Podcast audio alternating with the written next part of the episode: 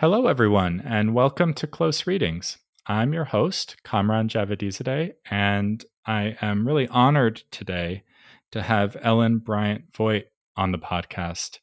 Um, Ellen has very graciously agreed to come on to talk to us about her friend, her late friend, uh, Louise Glück.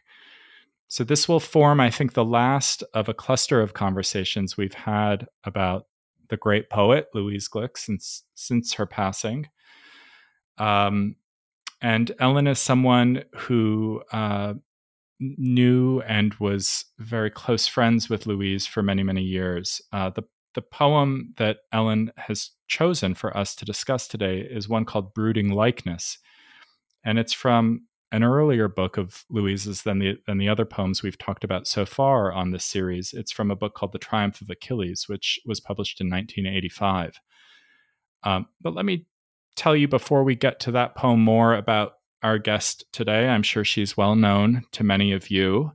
Um, Ellen Bryant Voigt is the author of eight volumes of poetry, which have recently been assembled into a staggering and beautiful volume, her collected poems published by Norton um, just this year in 2023. It's still 2023, I think. Yeah, good.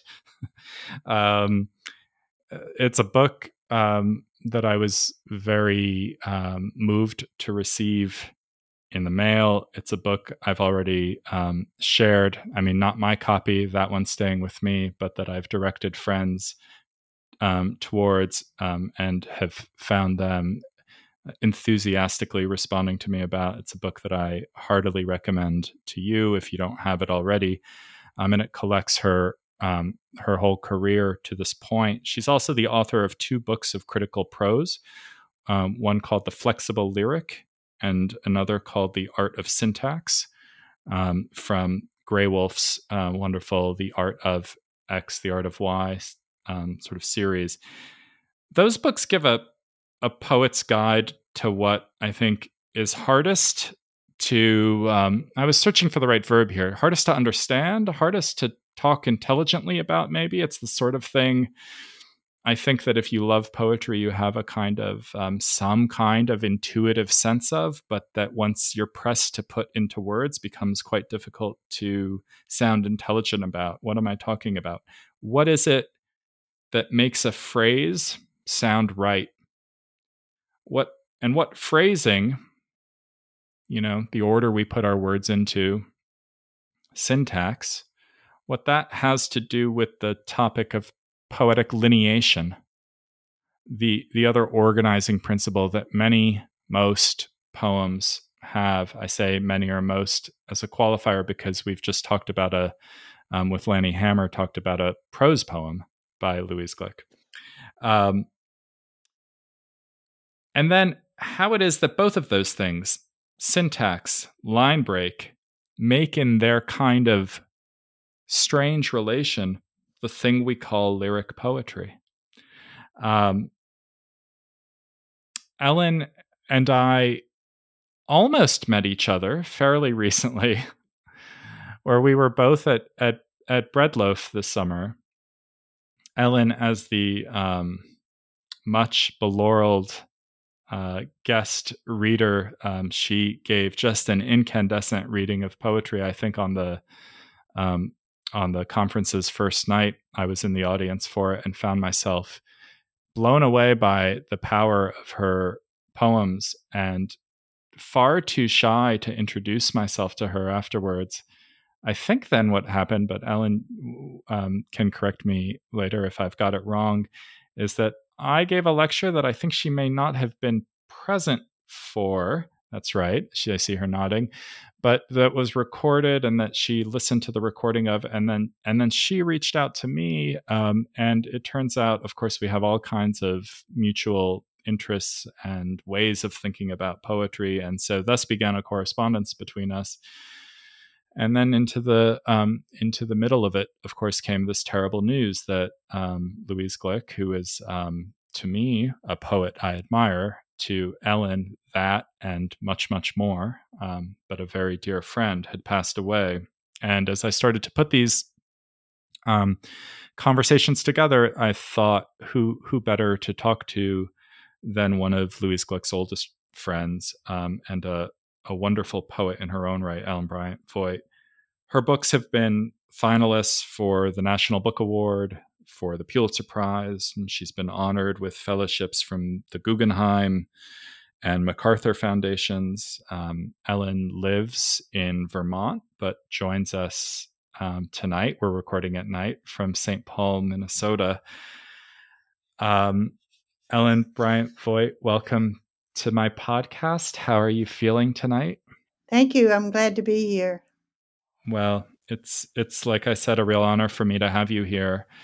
Um, I wonder if we might begin, Ellen. Um, you know, by now, I suspect, um, well, by now, most people who see fit to listen to this podcast probably have some idea already of who Louise Glück was and um, what her poetry is like.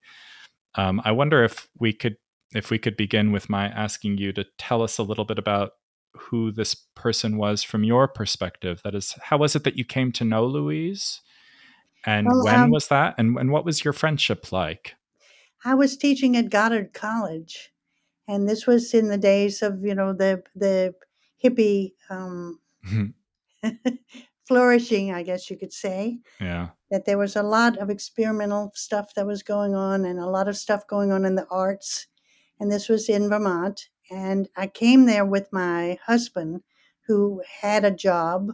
We had just finished doing our graduate work and and applied to. We had a variety of jobs we applied for, but uh, there was one available. There was one open at Goddard College, so we took it and moved to Vermont. And it was as soon as we got here, I thought I want to stay here the rest of my life. This is where I want to be. And so at the college at the time, there was a lot of ferment that was going on in the arts. It was a good place.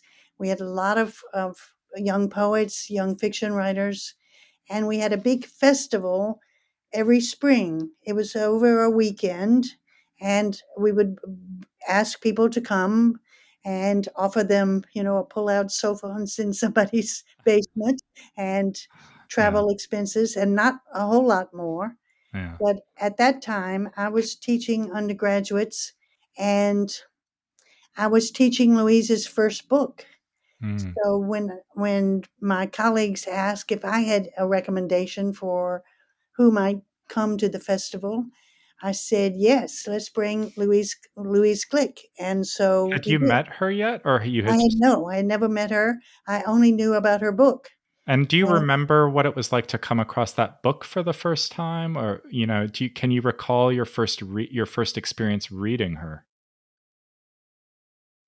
No, I don't think so. I've just yeah. read, I've read too much in the years since. well, that's fascinating. So I, I interrupted your story. Go on. So you said let's invite Louise Glück. Let's invite Louise, and so she came, and, and in her little um, memoir, her autobiography that she did for the Nobel, yeah, she says that that was the year that uh, Berryman came, and I know that Berryman did come one year while you know when we were doing this. I didn't remember that it was the very first year that she came.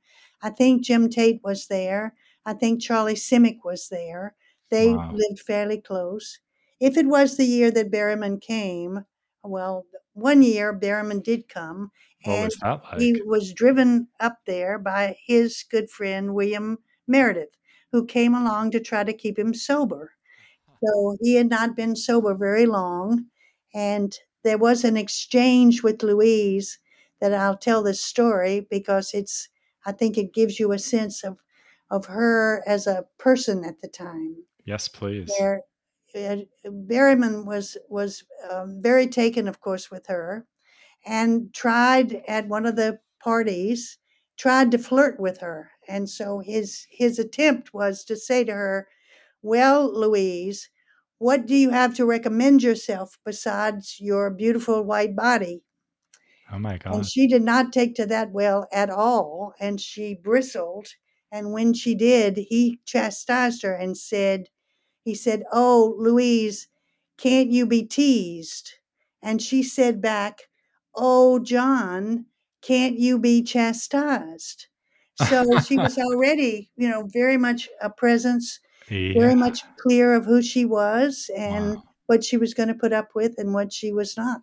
That's an amazing story. So, and uh, would this have been the early 1970s? I should I should know these dates. Yes, I think that Yeah. was around 71. I Right. think that's what she says in her in her account, and I have no reason to think that that's Yeah, yeah. right. So I think that that must have been, and I had been there. I came in 1969, so I'd Right. been there for two years. And she makes reference in her little piece about, you know, the, um, drunken English teachers who said, "Why don't you come back and teach?" But in fact, we had, you know, Goddard had over over hired over overbooked for students. We had Right. students, you know, coming out of the windows, you know, everywhere around. So we needed teachers. Yes. We needed people on the faculty. And even though she had no advanced degrees, Goddard at the time prided itself on being an experimental college. So it was a place where, you know, she could teach. And she found that she loved teaching. And she Uh-huh. was very good at it. She was she was a passionate and dedicated teacher. So, you know, she she had then a following all the different places where she taught. She taught at Williams, Yeah. she taught at Yale, she taught at, at Harvard, she taught at BU, she started taught at Stanford. She's somewhere else in California. I think it wasn't Mhm. Berkeley, but Well, we've we we had as our um, as in an earlier conversation in the series, we had one of her students from Yale, Elisa Gonzalez, on, and so it's it's quite moving actually to you know Yale as her as her last sort of full time um, yes, stop yes, to hear about that, and then to to hear you talk about what the very beginning of her teaching career yes. was like No, several was right away, earlier. right away, right away. And And so the two of you struck up a friendship. I take yes, it. Yes, we Yeah. did. Well, one of the things she also talks in her this autobiographical piece about the coincidence of things when she when she came to Vermont that time of 1971 then she had been she had been at Provincetown and that was not a happy place to be at the time because she was not writing down there and found it very hard to write. And she had been a student herself of Stanley Kunitz. And that she was very afraid that this was the end of her writing that she would not write anymore. And then she talks about having gone to a music camp when she was in high school. So when she came in 1971 for this um, occasion of a weekend festival. She felt at home. She felt very much at home. And she also started to write again and teaching encouraged that. So she found that she was good at teaching and she liked teaching. And so that sort of released something in her for her own work. We're we're accustomed, I guess, to hearing of people in general, but perhaps writers in particular, who quote unquote have to teach.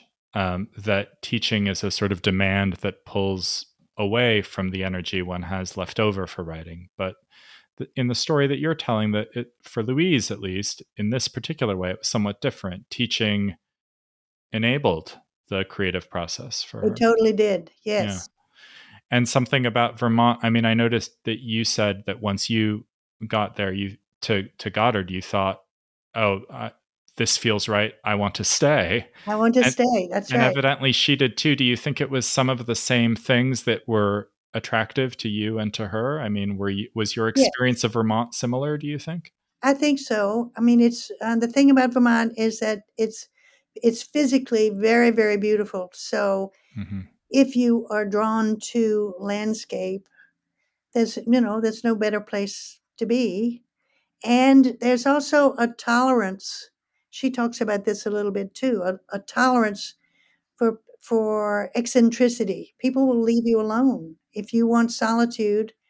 They will let you have solitude. I mean, we laugh about that. That you know the taciturn Yankee and you get them started talking, they won't shut up. I mean, they will talk on and on and on. But Uh-huh. if if you, they sense that you would rather be quiet and be still, they will let you do that. Yeah. Yeah. So um, let's move on a bit through the years as you know you both um, be- began to spend more and more time in each other's company. Um, what was it like to be uh, friends? Uh, what was it like to share meals together, to share days together, to share? Well, she was a great cook. hmm And she also, whatever was left over from the anorexia, the anorexia really, that was about control. I mean, that apparently that is what anorexia is more than anything to do with food. And I should say, sorry to interrupt, but just for people who are curious, that the the piece that Ellen has referred to a couple of times now, the autobiographical essay that um, Louise wrote, wrote for um, once she won the Nobel Prize, and that's posted on their website, I, I will make available um, to listeners so that you can read it as well. And in that piece, she discusses um, uh, suffering uh, from anorexia as um, uh, in in late adolescence and Yes, and yes. recovering with um, with some effort and um, difficulty from that A great deal of difficulty, yes. So I sorry for the interruption. I just wanted to make sure people knew what we were Yes. referring to. Go on. Yes, and the other thing too is that um, while she was in Provincetown, on her on a trip back to the city to New York City, she had a grand mal seizure, Right. and over a period of time, it took a little while for it to be diagnosed, but then she was diagnosed with epilepsy. So Louise didn't drive. And one of the things about living in Right. Vermont, especially if you live out in the countryside, which is where Plainfield is, you need some friends who will drive you around. so I was one of those friends and uh, could drive her around. And so I got to spend a lot of time with her that way. Was she talkative as a as a passenger? yeah, she was. She was talkative as a passenger. Yeah, she was. Yeah. Well, um, it's. I, I feel as though you learn a lot about somebody when you when you drive with them. You do. know? Yeah. You do. It's also, you know, it is that therapeutic model where Yes. Sullivan, I think, where you both both people are facing forward and you you face forward on the same object and then as both are recording the object, then that allows for more, you know, peripheral exchange. Something like that, I guess. Oh, that's so beautiful, and it's exactly right. There is a kind of. It's not quite the the psychoanalytic model of not seeing, you know, the analyst being out of sight altogether. The the interlocutor is there in your peripheral vision, yes. and you and you share an object of attention. I found this with my teenage children. Very often that this is when I could find out a whole lot they were much more forthcoming Uh-huh. when I was not my gaze was not directed at them, but we were together focused on something else. And then in that space, these other things could happen. It it's it's such a beautiful image that you know of course i want to linger with it and i'll i don't have a poet's instinct and i'll probably kill it of its beauty if we're not careful. But there is something i think in this image about um where where one i'm tempted to read it allegorically also that is that there's some sense in which the two the shared object of attention is not just the road ahead but is um poetry or Yes, the two of you totally. or or life you know Yes. yeah And that was the time then, I mean, over these years when we were exchanging manuscripts, who were each other's first readers. uh-huh Just, you know, so, um, and we could do that e- fairly easily. And I could just drive over to her house and, you know, take the latest drafts of something and show them to her. And she could show me hers. And so, and what was that what was that experience like of oh, sharing it's work in progress She's an amazing reader. yeah. She's an amazing reader. She's also she's completely intolerant. She was completely intolerant of anything conventional. uh-huh So she would keep you on your toes. And so whether those conventions were the styles of the day or traditional meters and things like yeah, that anything. or yeah I mean, to just do it because it was a convention, hmm you know, that was uh, anathema to her. hmm And um, I take it that was a useful perspective for you to have. It was. Yeah. And what do you think and maybe it's a strange question to ask, and these things are always easier. It's easier to answer the question that I just asked you, yes. But but now, if I turn the tables and say, what is it that you think y- your attention might have contributed to Louise where she was at that moment in her career as a poet? I think um, clarity. Mm-hmm. She she had a great tolerance for um, ambiguity, higher than mine. Right. Higher than mine. So I think that I mean, where I would press her, I would say, "Who is this speaking now?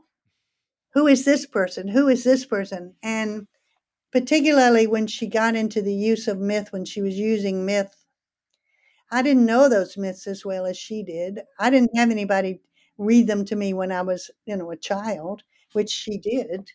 So but it I sounds think, like that perspective must have been an important one because of course not every reader would either, right? It Yeah. It's got to be there in the poem if it's going to work. I hope so. I hope that I brought her that.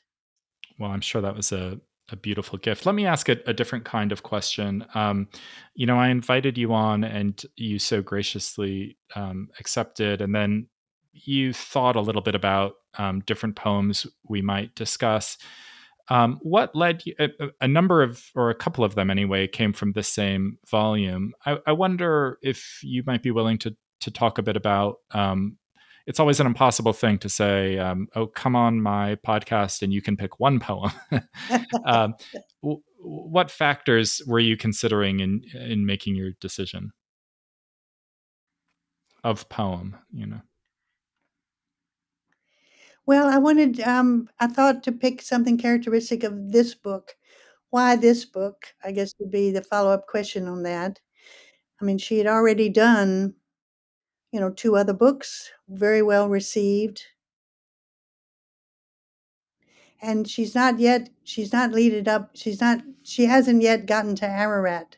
Right. And Ararat is the one that she had a lot of pushback on because there again, I mean, you know, you, if you're going to, if you're going to be, be very careful, if you're going to be scornful, don't be scornful of this Jewish culture that you grew up in. Right. So, I mean, I don't know that it's entirely that, but you know, there were a that lot of some of it. a lot of people who had praised the other the earlier books, who then really disagreed about Ararat, yeah. including Kunitz, and in his view, of course, mattered a lot to her. Right. So, and and so um, I um, she was working on these poems while you two were finding your way as friends while you were on those car rides together. Yes, jamming around. I, I know that there's um, at least one poem in this volume that um, seems to have been dedicated to to an EV, whom I suspect is is is our guest today. That this, the poem that we'll talk about in a moment isn't that poem, um, but um, but clear anyway that the friendship it runs must run throughout the book. Um, I, I, have one last question before we get to the poem itself, Ellen, and I hope it's not too strange a question to ask, but um, you know, you lost your friend, and um, as anyone who's lost someone dear to them knows, that's it's it's a dreadful thing, and people do all kinds of things in the wake of such losses. I wonder if you've been spending any time reading Louise's poems since well since learning of her illness or finding out about her death which followed so sort of shockingly swiftly upon her diagnosis. If if you have been reading her poems since she passed i wonder what that experience is like has been like for you. Um, has it has it been a comfort? Is that not the right word for it? Has it been something else? You, no you not a comfort. Mm-hmm. i wish it were a comfort. I have a I have a friend who's about my age, who who said to me when she learned about Louise's death, she said, "Well, you know, at least you ha- you know you writers, at least you have the you have the poems, you have the record." But I have not found it a comfort. I have found it not a comfort. There won't be any more. And that is profound to me. That's the profound loss. You know, that, yeah, I, we do have all of those. Yeah. But we won't have more. Right. Well, I'm so dreadfully sorry for your loss and, and for all of our loss. Um, It is. I think it's a great loss to poetry. I mean, she was a great poet. She set out to be a great poet. It cost her mightily. There were other things that she put second. She was determined that she would be a great poet, and she knew she could be. And, you know, when you're young, I mean, we all think the same thing. We all think, well, you know, let's, you know, I can be hot stuff. Let's, I mean, just do whatever I can to do the best I can. yeah. But she had a supreme confidence. And, and she had a she had a kind of faith. She had a belief in, I guess, destiny. That's very Greek. I mean, that's Yeah. another reason why you know the poems out of this book seem to me really catch her at that age. You know, it's sort of this is destined. This is destined to be. You know, it might as well be something out of the Iliad or something. You know, here's this one, and here's this Greek and this guy, and how would you not go out in battle? Of course you would. You know, because otherwise, you know, you would be dishonoring your, you know, Right. what what you what you're meant to do.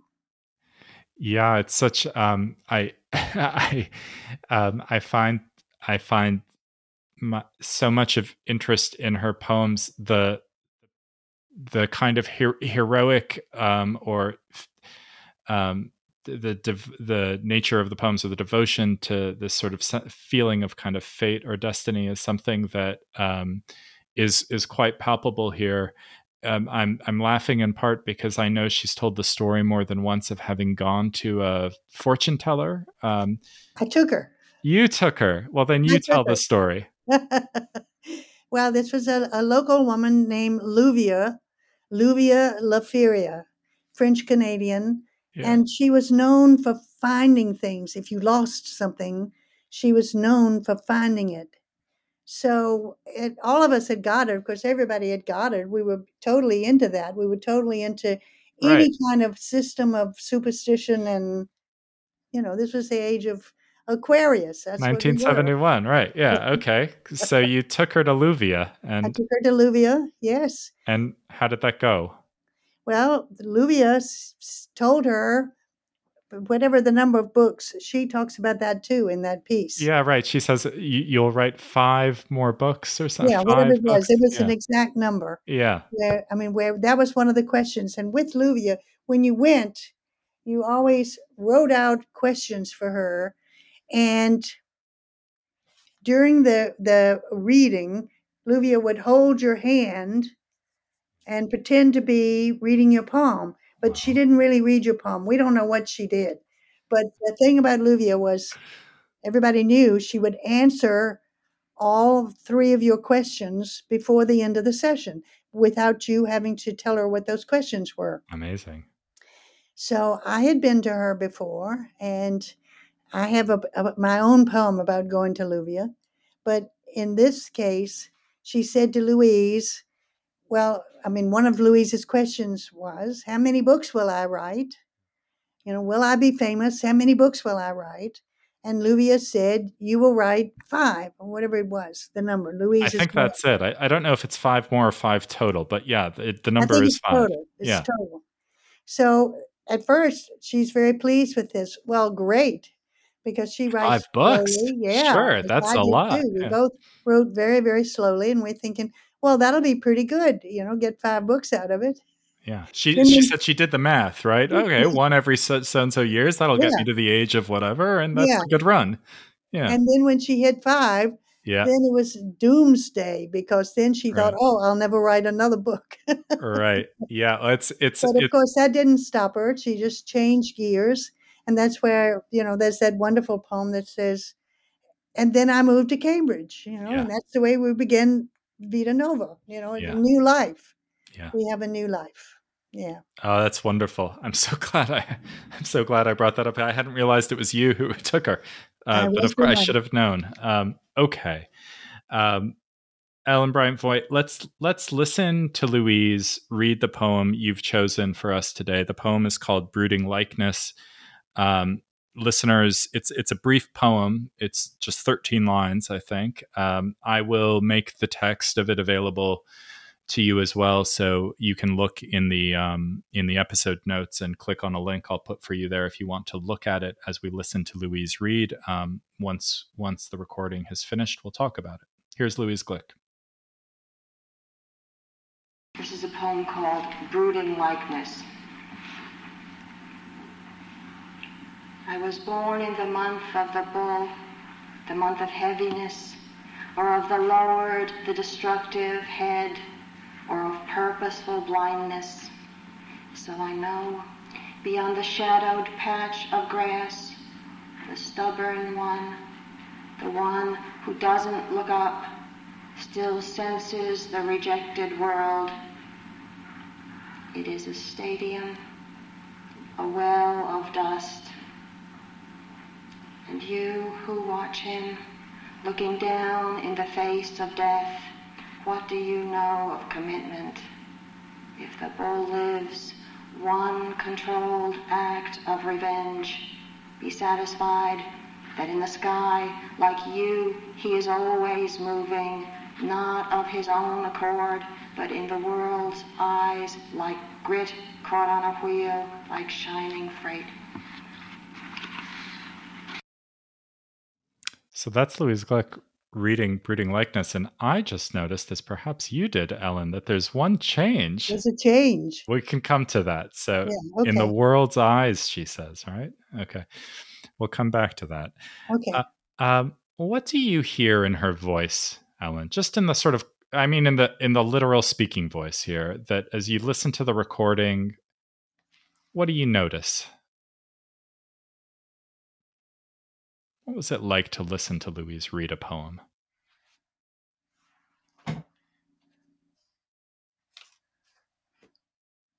Well, I mean, again, I think that this was a, a period in which her reading style was very um, Vatic. You know, Uh-huh. it was sort of like the voice of the Sphinx. And so, I mean, I, I can hear that.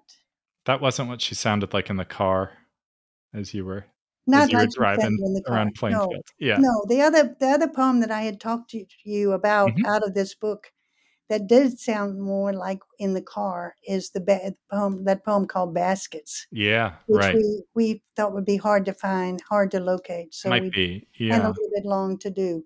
But that had more of her wit in it, her humor. This doesn't have a lot of humor in it. This is, you know, this is, you know, the, the voice. Where of, is this voice coming from? Almost. Yes, it sounds like. Yeah. and it's also, I can, the other thing I can tell you right away, I was born in the month of the bull, What a line. the month of heaviness.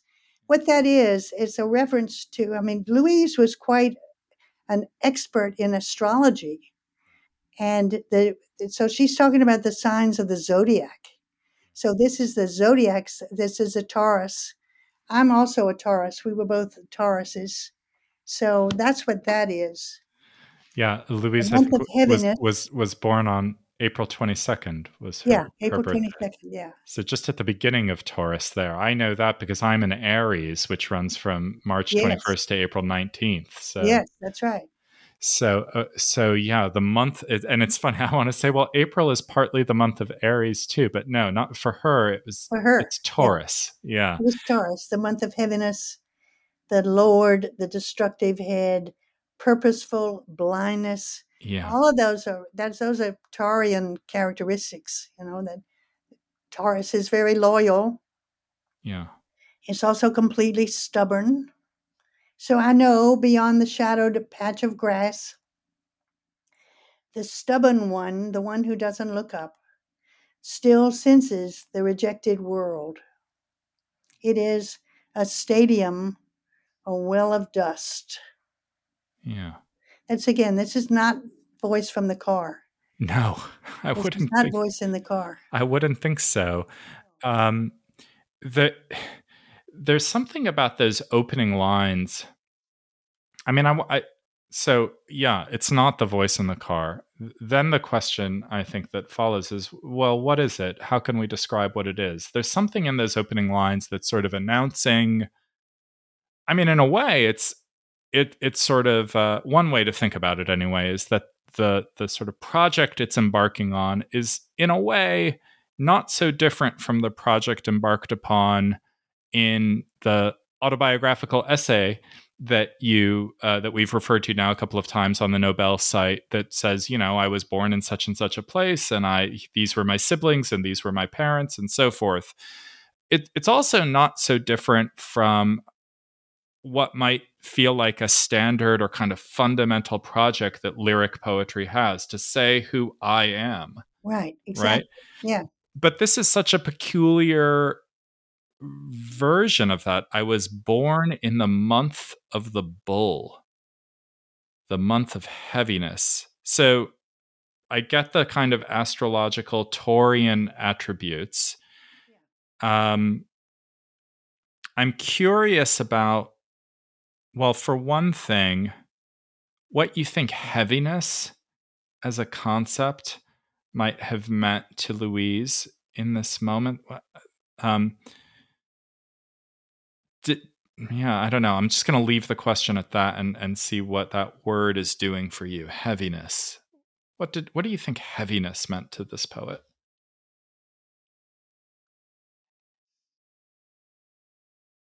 Too hard a question. because she seems to me to be a poet who's sort of cutting away, so often interested in cutting away, stripping down. Heaviness seems eh, surprising to me in that context. You have any thoughts about that word? Yeah, I don't have a good reading of it mm-hmm. beyond what you have. I mean, okay. I...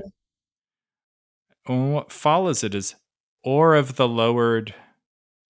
Actually, the way she pronounced that word, it almost sounded like the, the word lowered almost sounded to me like the word Lord. Lord, the lowered destructive head or of purposeful blindness. The series of the or or kind of rhythm yeah. is interesting to me. Um, or of or of or yeah. of the month of or of or of yeah. the month of, of what the month of this is a little list a month of heaviness a month or of the lord the destructive head or of purposeful blindness take your pick yeah. but they're all they're not different from one another. They're the ah, same. that was the question. Yeah, they're the same. You think? They're yeah, the same. Um, and that, and, to my mind, that's sort of foreshadowing what she does at the end, like grit caught on a wheel, like shining freight. Yeah. Let's say it twice. Let's say it twice. It's ah. very insistent. Oh, what a beautiful word for it! It's an insistent poem. Very insistent. Very insistent. Yeah. yeah. And, and, and, right in the middle too. This is this kind of turn, which to me is sort of reminiscent of you know what can happen with a sonnet. Mm-hmm. You who watch him looking down in the face of death, what do you know of commitment? Yeah. What do you know of commitment? That's a way of saying I know commitment. You don't know commitment. I know it. It's again, that, it's kind of announcement. Yeah. Oh, absolutely. So, so let let's pause there for a minute. And so this comes just about the midpoint of the poem. And you who watch him looking down in the face of death, what do you know of commitment? Um, th- this is a question that doesn't, I don't think, has a kind of literal answer. But so we're getting the sense of the I here is this kind of, well, it's in some sense Louise. In some sense, it's this mythic kind of Vatic oracular sort of speaker. Yeah. who is the you? Or what who who is the who is that i setting herself up in opposition to? Like what's that you like? Is it the rest of the world. Uh-huh. The whole rest of the world. Everybody else in the world. Uh-huh. Louise did have that side which was almost imperious uh-huh. you know uh-huh. Where she and imperious is a lovely word for it. Is it also a condition of suffering? I mean, to be alone, to think of yourself as Oh yeah, separate from the rest of the world. yeah. The catchphrase in in our house was always, "You would not want to be Louise." You know, you would not want her life. You would not want to be Louise. No, it's so again. That's back to that sense of destiny. Yeah. This is destined. This is the way it should be. There's something that gets fixed, and it gets fixed early on. You know, whether I, and I don't know entirely what those things were beyond what she's written about. Clearly, you know, her mother's fear that came from the loss of the first child Yeah. that, you know, then focused on Louise as that something would happen to Louise.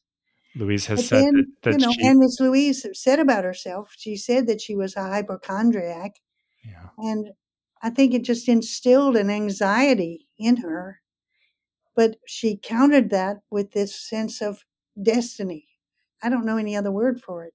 Oh, that's fascinating. Destiny as a. Well, I say this as someone who eh, c- can can be understood as hypochondriac myself. So I'm speaking from a position of deep sympathy here.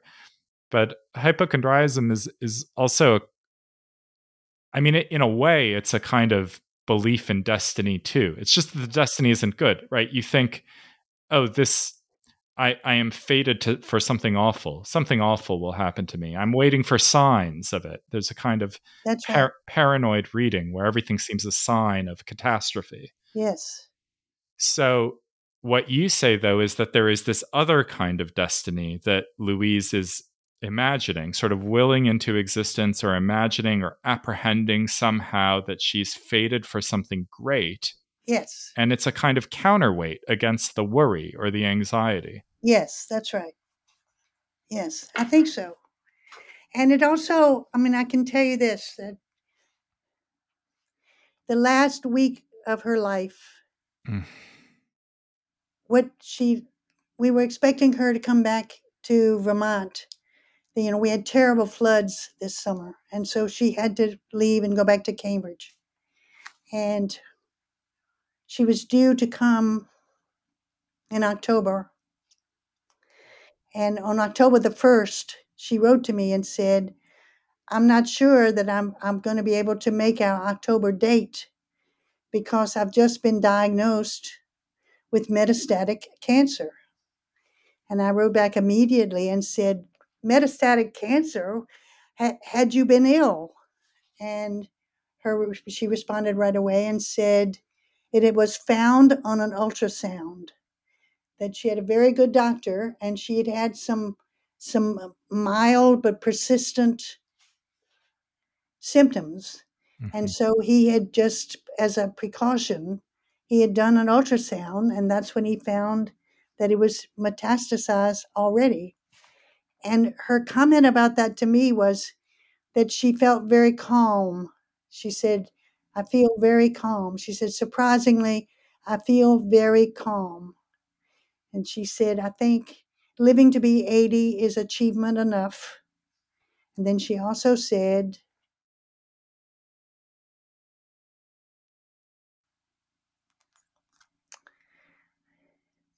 she said, I've had a good life. So there's something in that about, you know, even then, right at the, you know, toward the end that, and I think, I mean, I believe all of that was absolutely true for her. It's just incredibly moving. Um, there's, um, you know, uh, I I have been. Um, I'm not. I, I don't want to make this about me. I, I have been um, public and have written about the the loss of my sister, who also had great anxiety f- over the course of her life, leading up to the time of her diagnosis about health issues, and so I sort of witnessed firsthand what it was like to see someone who could suffer in this way be told, well, this time it's actually happening. Yes, that's right. one of her one of the exchanges with Louise that she sent to me that she said she said at least I know now I won't have and then she listed a whole number of things. She said I won't have to worry about I won't have to worry about Alzheimer's. I won't have to worry about debilitating stroke. And she named them all. And by naming them all, it was like there you could see it, all of that dread. She'd been carrying that around. Yeah, for all those years. Yeah. Oh God. Yeah. Um, almost impossible to to to return to the poem at a moment like this, but I think actually there's something in it for us. Uh, so I don't want to. I mean, I'm just so I'm so kind of um, I keep using this word moved by by your account of what Louise was saying in those last days, and I'm reading the lines here somewhat earlier from where, where we were just focused. So I know beyond the shadowed patch of grass, the stubborn one, the one who doesn't look up. Again, I guess she's still describing the sort of her Taurian self or something. Yeah. Uh-huh. That that one who doesn't look up, then back to her words, still senses the rejected world. Yeah. So, what are we to make of that, Ellen? She is re- she has on the one hand rejected the world because she's so intently, stubbornly focused on her own little parcel of land or some or patch of life, but she still senses it, as it Yes. were, apprehends it peripherally or something. Yeah. Yeah. It is a stadium, a well of dust. Yeah. See, that has no that has no sensuality in it. You know, and she was she loved to eat, she loved to cook, you know, she loved music. Those are also Taurian, you know, earth earthbound traits. but there was this side of her that had in its private moments these eh, that that image a, a stadium a well of dust it's just an it's almost an image of emptiness or something yeah. Total emptiness, yes. Total emptiness. so then we get the and you who watch him that those th- that address which you you're taking and i'm totally persuaded by it that you is the rest of the world everyone who isn't me you know Yes, everyone else. th- th- then we get those lines what do you know of commitment so she knows commitment what do you know commitment? commitment. That's it. if the bull lives one controlled act of revenge revenge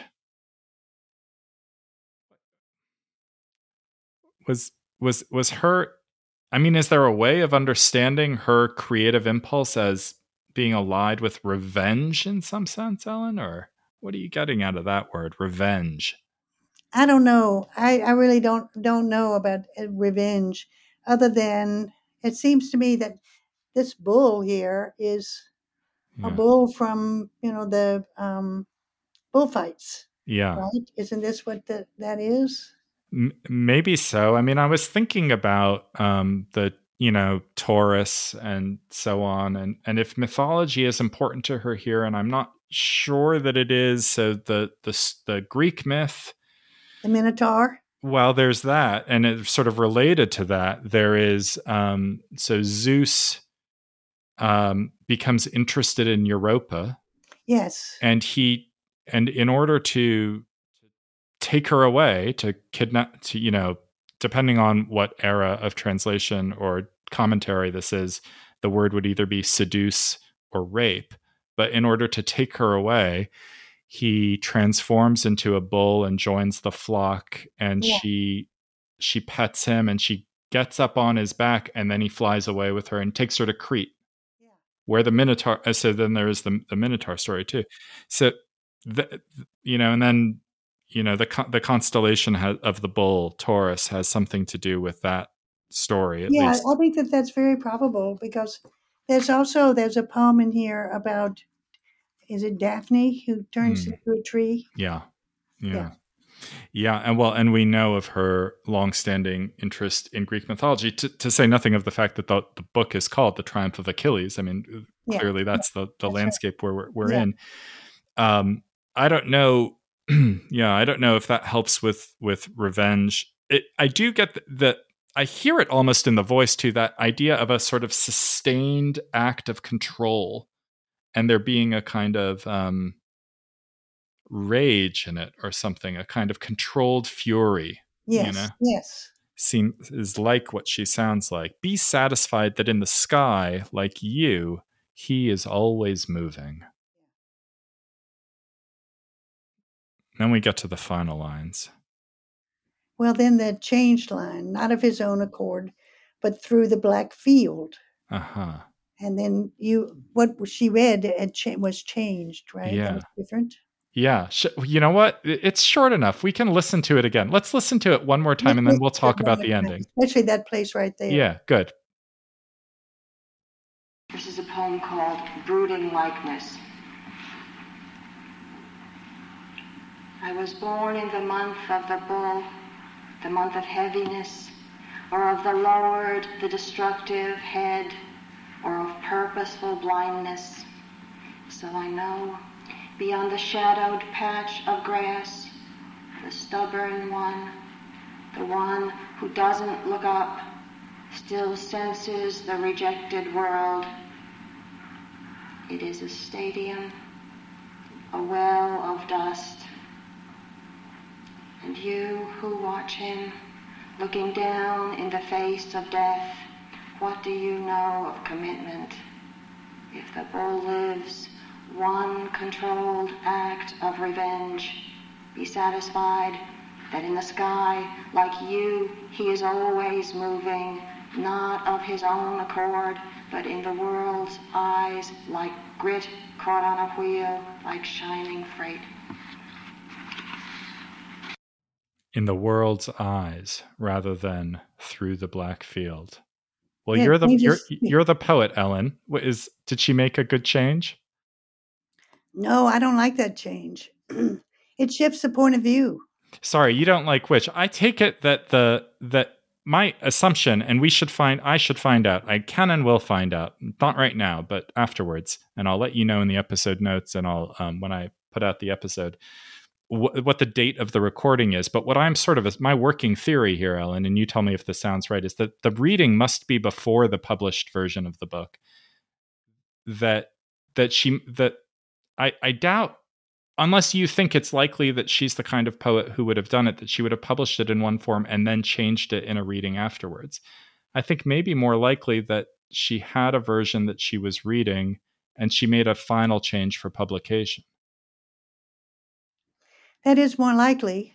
so well in any case we, we, we don't need to trouble ourselves with which came first but you prefer what's printed rather than what she read I do. Because Tell I us why. What she read changes the point of view. yeah but but through the black field, then be satisfied that in the sky, like you, he is always moving, not of his own accord, but through the black field. He's that's that's where he is. I'm telling you yeah this is the case. through the black field is a really beautiful way to, des- Yes. to describe the night sky as a, fe- Yes. a black field Totally. yeah Yes, it goes back to that uh, to the whole thing with the zodiac. like grit Grit caught on a the wheel. like shining freight. Then the doubling there too. Yeah. So I like that much better than, but in the world's eyes, Yeah. Not of his own accord, but in the world's eyes, like grid caught on a wheel. The world thinks it's like grid caught on a wheel. No, the speaker thinks it. Yeah. I think Yeah. Yeah. And um and the poem thinks it. mom thinks it. now, we, now we think it too. yes, The um I agree with you. Um so I I I get to hear I get to be the critic here. I I think I think this I think the version in the book is better. Um I, I want to stay with the last line a moment longer. There's that doubled simile, like grit caught on a wheel, like shining freight. In a way, it sort of reminds me of that um, anaphoric structure that we were getting earlier, or of the lowered, or of the this. It's like Yes, this, right. and it's what you were describing earlier is the sort of insistent method. Um, are are There's those a lot of those. do those two similes feel equivalent to you? I mean, talk about their relation to each other. The ones in the final end is like grit caught on the on a wheel. Is uh, does that, how does that feel to you relative to like shining freight? Is one a clarification of the other, or two swings of the axe at the same tree, or you know? I think the second, two swings of the Mhm. axe. Grid caught on the wheel takes us back to the astrology and the sky and what's up there. Uh, the wheel, the turning wheel of the stars. In other the words, stars. yeah. Like though it's uh, shining- it's on the other hand such a kind of um homely or i mean taken out of context of the poem yeah, right? Let's just say you encountered that phrase somewhere in the world like grit caught on a wheel. You wouldn't be thinking of celestial things. You would be thinking of the thing that got stuck in your tire but then know. shining gives us stars again. yeah it does shining freight But she does that a lot. And sure like if you, you know, if I go uh, two poems down feel free yeah to another poem, I'll just read you this little piece that says, and this is about um, Mary. It's about Christmas, winter morning. She says, So the thoughts went on. From each question came another question, like a twig from a branch, like a branch from a black trunk. So Yeah. two things, two things. two things yeah there is something um i love the word insistent i also want to say that it feels somehow and i'm not exactly sure how as i start to say this out loud related to me to this idea of the fatedness of life like if i say if if i believe that life works that way even if it's um a kind of leap of faith or a thing i'm willing to believe in order to do my work then I might think, well, if I've described something well once, if I describe it well again, it will be sort it will sort of necessarily be kind of isomorph it, isomorphic with it. It will be the same thing again, but from a different point of view because because I've caught the real the way things really are. I'm I'm sort of attached to it's this sort of notion of fatedness again. Well, isn't that one of the primary principles of rhetoric anyway? Is that you, you know, say it once, you say it twice. I guess where you emphasize, right? I think so. I Say think it once so. and you say it again. Say what you said. Say Yeah. what you're going to say, and then say what you said, and say it again. yeah, but the trick of it, of course, I mean, I, I say this as someone who, um, in my day job, you know, often finds myself teaching college students how to write good essays and that kind of thing. And I say, you know, I don't want to hear at the end of an essay, you simply repeat yourself. yeah, But she doesn't simply repeat herself. No, she, she does. does She. No. sort of what the magic of it is that she she says it one way and then she says it another way, which you'd think couldn't be the same way, but then somehow it is. Like grit caught on a wheel, like shining freight. Um. Yeah. Um. There. It's. It's. It's. Those. That last phrase of this poem is just uh, kind of magical for me right now. Um. And. And. And maybe there's something kind of self descriptive about it too. You know, the way we've learned to talk about simile is as having tenor and vehicle. You know, the shining freight is like the is like the tenor being carried by the vehicle of the simile. Yeah, You know. yeah. it's true. Um. Well, There's also there's wonderful sounds in those last two lines. talk about them, please. Well, the um, the black field, like grit caught on a wheel, Mm, with those long e's, like shining freight. The F from field coming back into freight. Grit and freight is another internal rhyme. So there's it's very thick in the sounds of it. Ellen, you were saying earlier that Louise was not someone who who would abide conventionality in poetry, or or or maybe in other parts of life. But we were talking about poetry. So, we don't i don't i wouldn't think of her as a and she's not a poem a poet who was writing in sort of traditional meters or rhyme schemes or that kind of thing um, i think it might be useful to for our listeners um, to hear you say a word about this moment eh, you know relative to this moment in in that you've just identified for us we some listeners might be under a misapprehension that on the one hand, there's formal poetry that's old fashioned, that has rhyme and meter and so on. And then on the other hand, there's free verse, which just does whatever it wants to do. that seems obviously to, I mean, in your laughter, I think you get the point I'm um, asking you in a way to elucidate free verse isn't really free, is it? Um, but it's finding its own form. Well, the question is free to do what? Yeah. You to say free to do what? Yeah. It's not really free from free from or free to do something. Uh huh. I think it was wasn't it uh, Benjamin Franklin who said that? Right. Right. Something about you got to say when you talk about freedom, is it freedom from or is it freedom for. Right. So one of the things about free free verse is that you have an opportunity to see how you can play with the different elements. You already made reference to the elements of the relationship between the line, the rhythm of the line, yeah. the rhythm of the syntax. Where is that going to play out in the poem? How do you want that to play out in the poem? Yeah. and here, just looking over the poem, I mean, um, this is uh, maybe not the time to do it exhaustively, but just at a glance, those first lines sound. Uh, I mean, we don't come to a full stop at at at the end of any of them. Then there are commas at the end of those first few lines, but they do feel like self-contained sort of syntactical units. I was born in the month of the bull, line break. The month of heaviness, comma, line break or of the lowered, comma, destructive head, line break, right?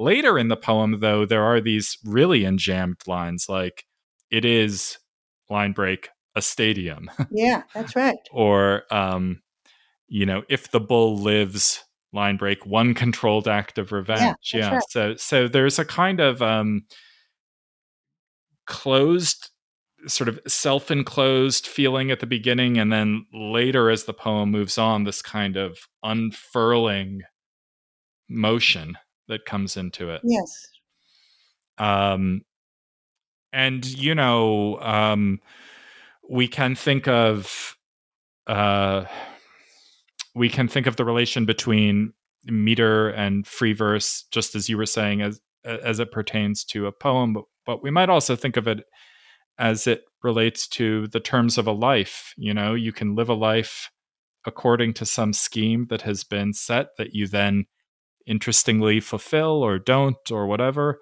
or you can make it up as you go. Yeah, that's right. But you have form anyway. Sure. Um, and you've given us the picture of um, well, uh, uh, if nothing else, of, of a of a beautifully formed poem and of a, a beautifully formed life. And um, I wish there were more poems, and I wish I wish more than anything there were more life. Um, I I'm really grateful to you, Ellen, for sitting with me this last hour and and talking about your friend and talking about this poem. And I just want to thank you for that. And I want to I want to offer my most sincere condolences to you for your loss. Thank you. Well, thank you for including me in your podcast about her. um, might I ask you? I mean, we've heard the poem more than once, but I want to hear it once without interruption okay. in your voice. Would you be willing to read it as a as a way yes. to say goodbye? Thank you. Brooding likeness. I was born in the month of the bull, the month of heaviness, or of the Lord, the destructive head, or of purposeful blindness. So I know beyond the shadowed patch of grass, the stubborn one, the one who doesn't look up, still senses the rejected world. It is a stadium, a well of dust. And you who watch him, looking down in the face of death, what do you know of commitment? If the bull lives one controlled act of revenge, be satisfied that in the sky, like you, he is always moving, not of his own accord, but through the black field, like grit caught on a wheel, like shining freight. Well, Ellen Bryant Voigt, thank you again for this conversation. Thank you for that beautiful reading of the poem. Um, thank you for spending the time and giving us your your Thank words. You, oh, it's my pleasure. Thank you, listeners, uh, for listening along. Uh, be well, everyone, and stay tuned for more.